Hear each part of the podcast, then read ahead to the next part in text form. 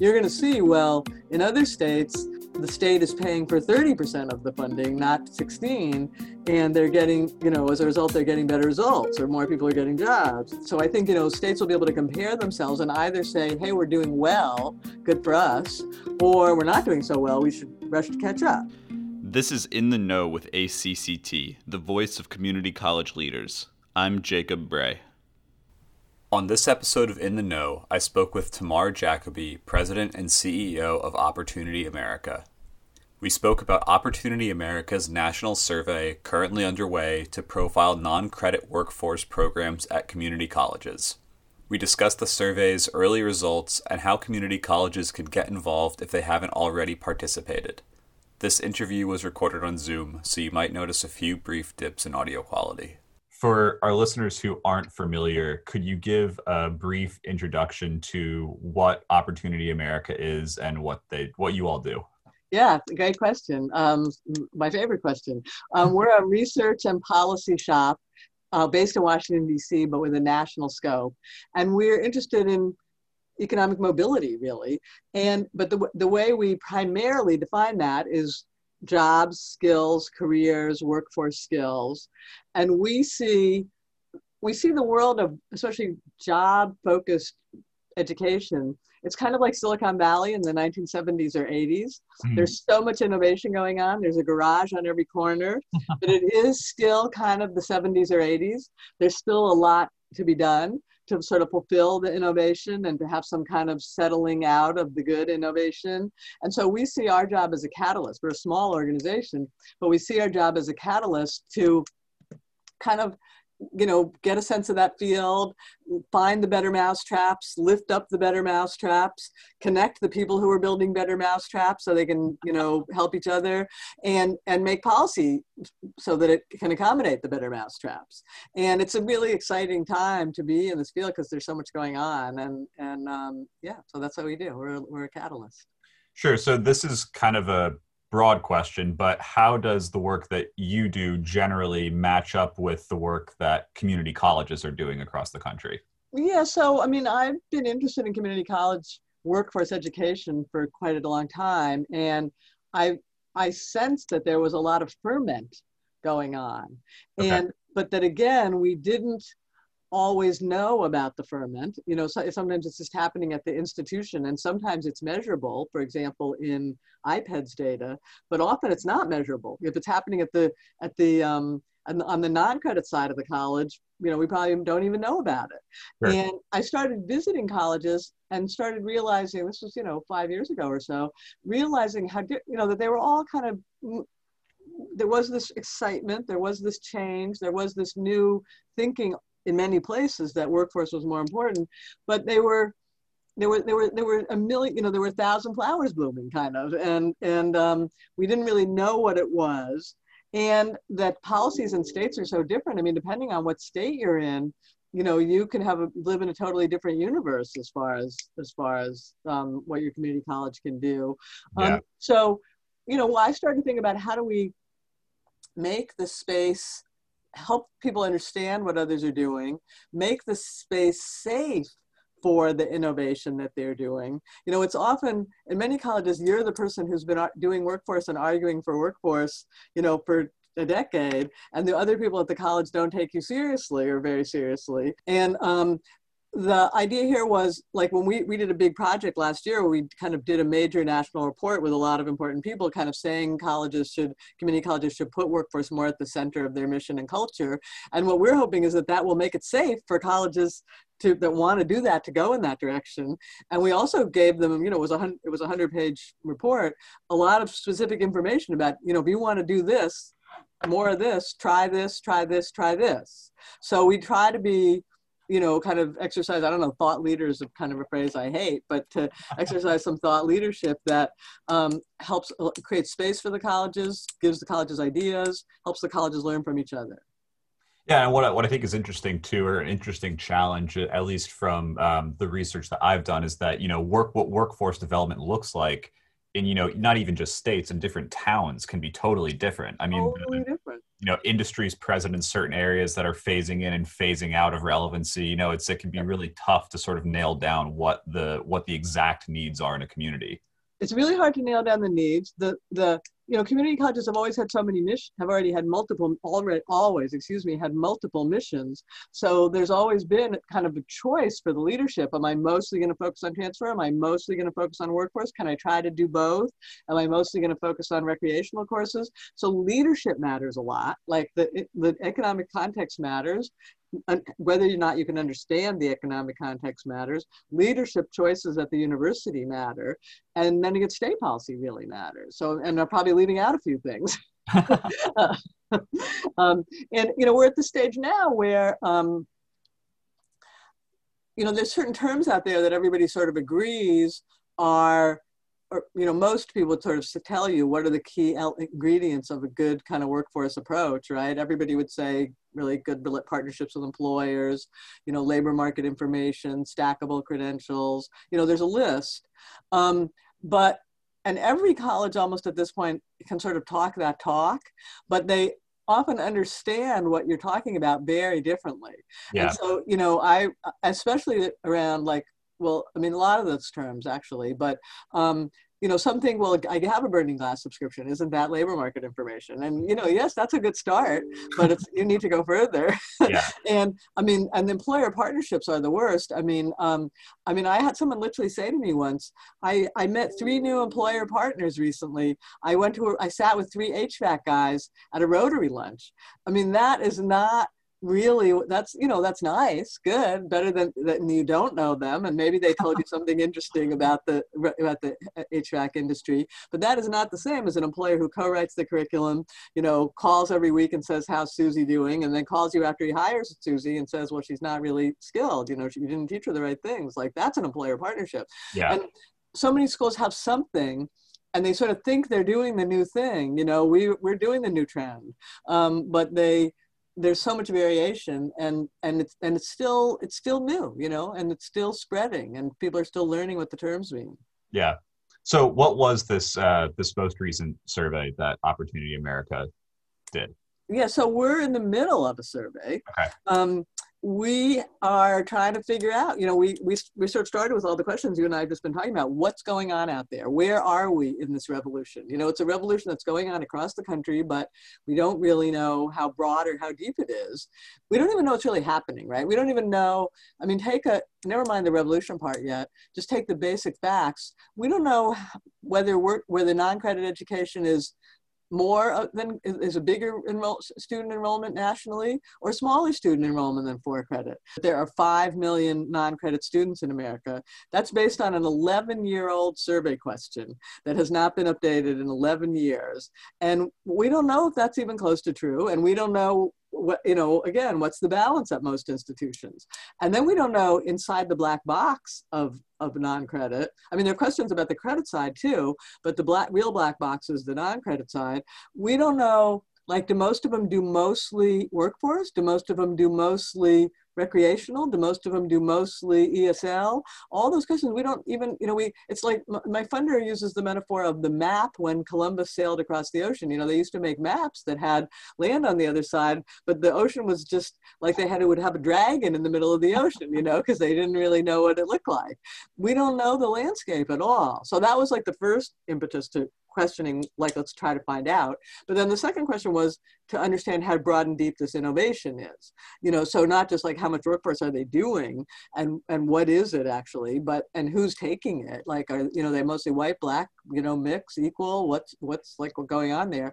But, but then what is the innovation taking hold and how's that innovation advancing?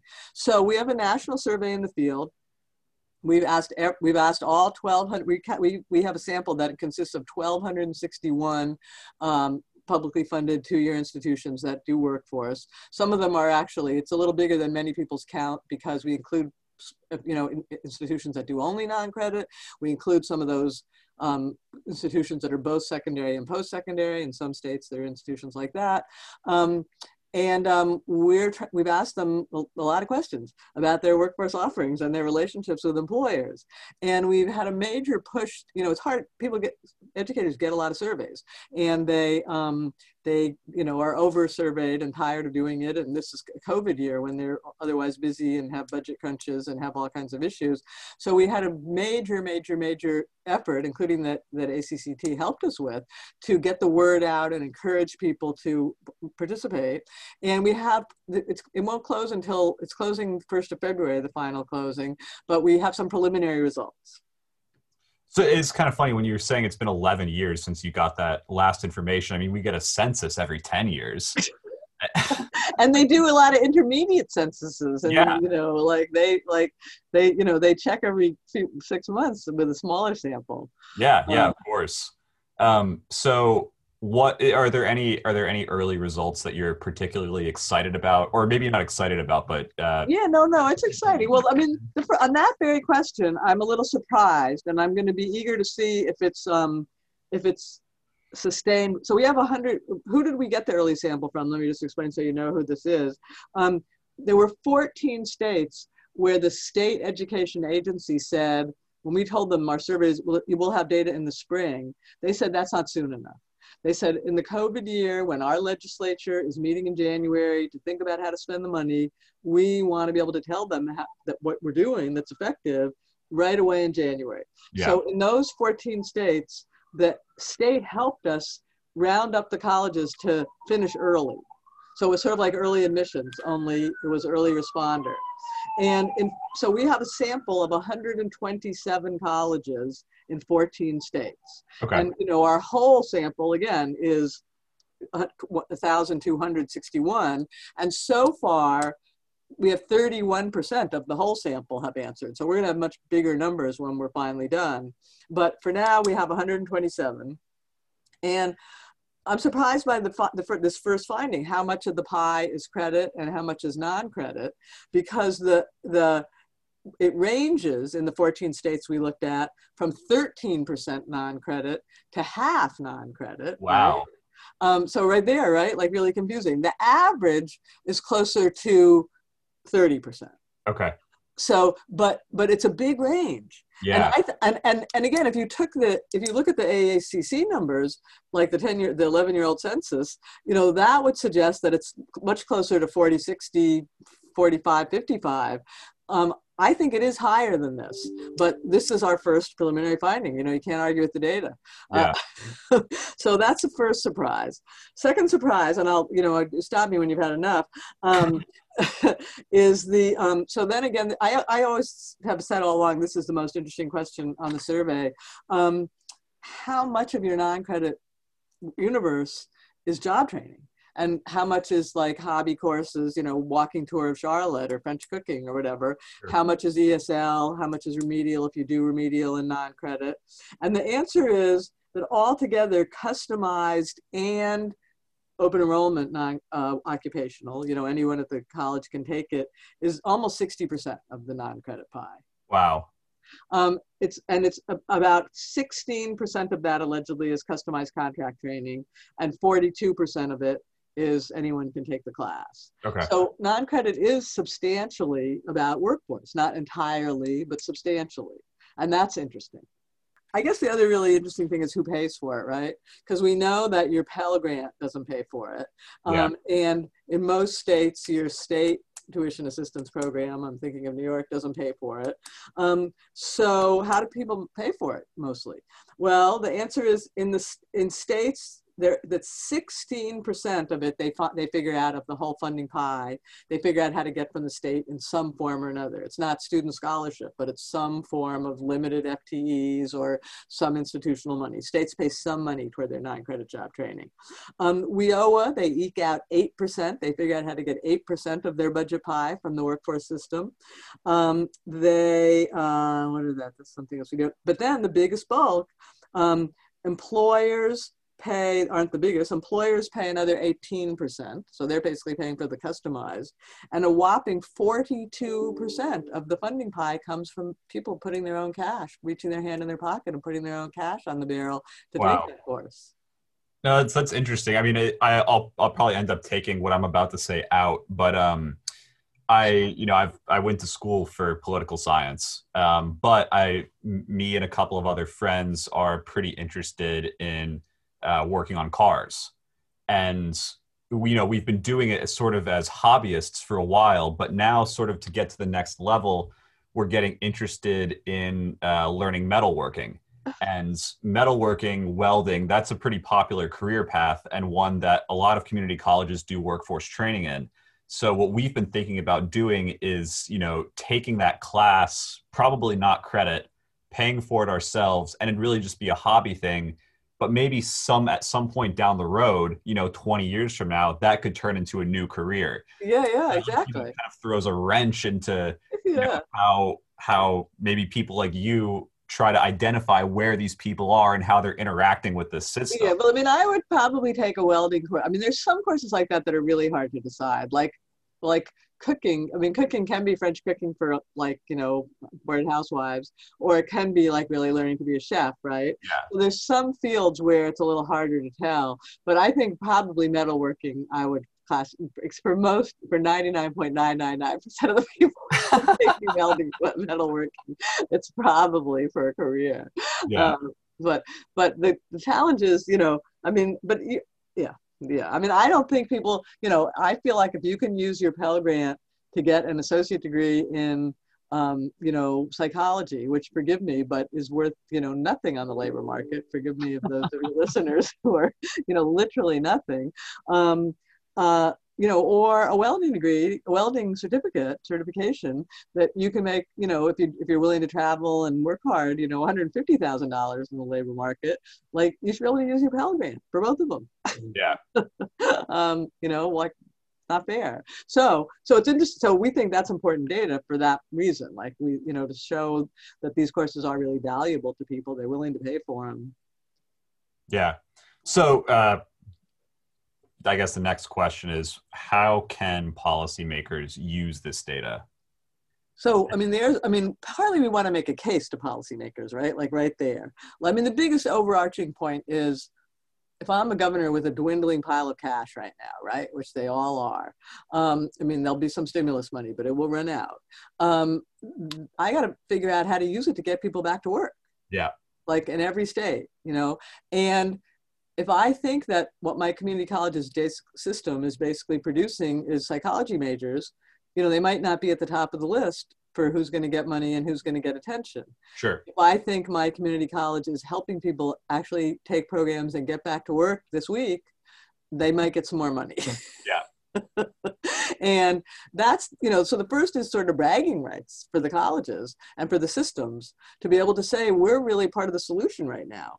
And we need more attention we need more love we need more policy and we need in many cases we need policy that recognizes us and gives us a little more you know gives us more of a fair shot. I mean in one of the states where i'm working you know the pay scales between the credit and the non-credit are like scary. You know, the credit side uh, teachers are making money, and the non-credit side teachers, I don't know how they do, how they do it. You know, they're adjuncts that like have other jobs. Yeah. And the most places, you know, the non-credit students can't use the library or the gym or the whatever, you know.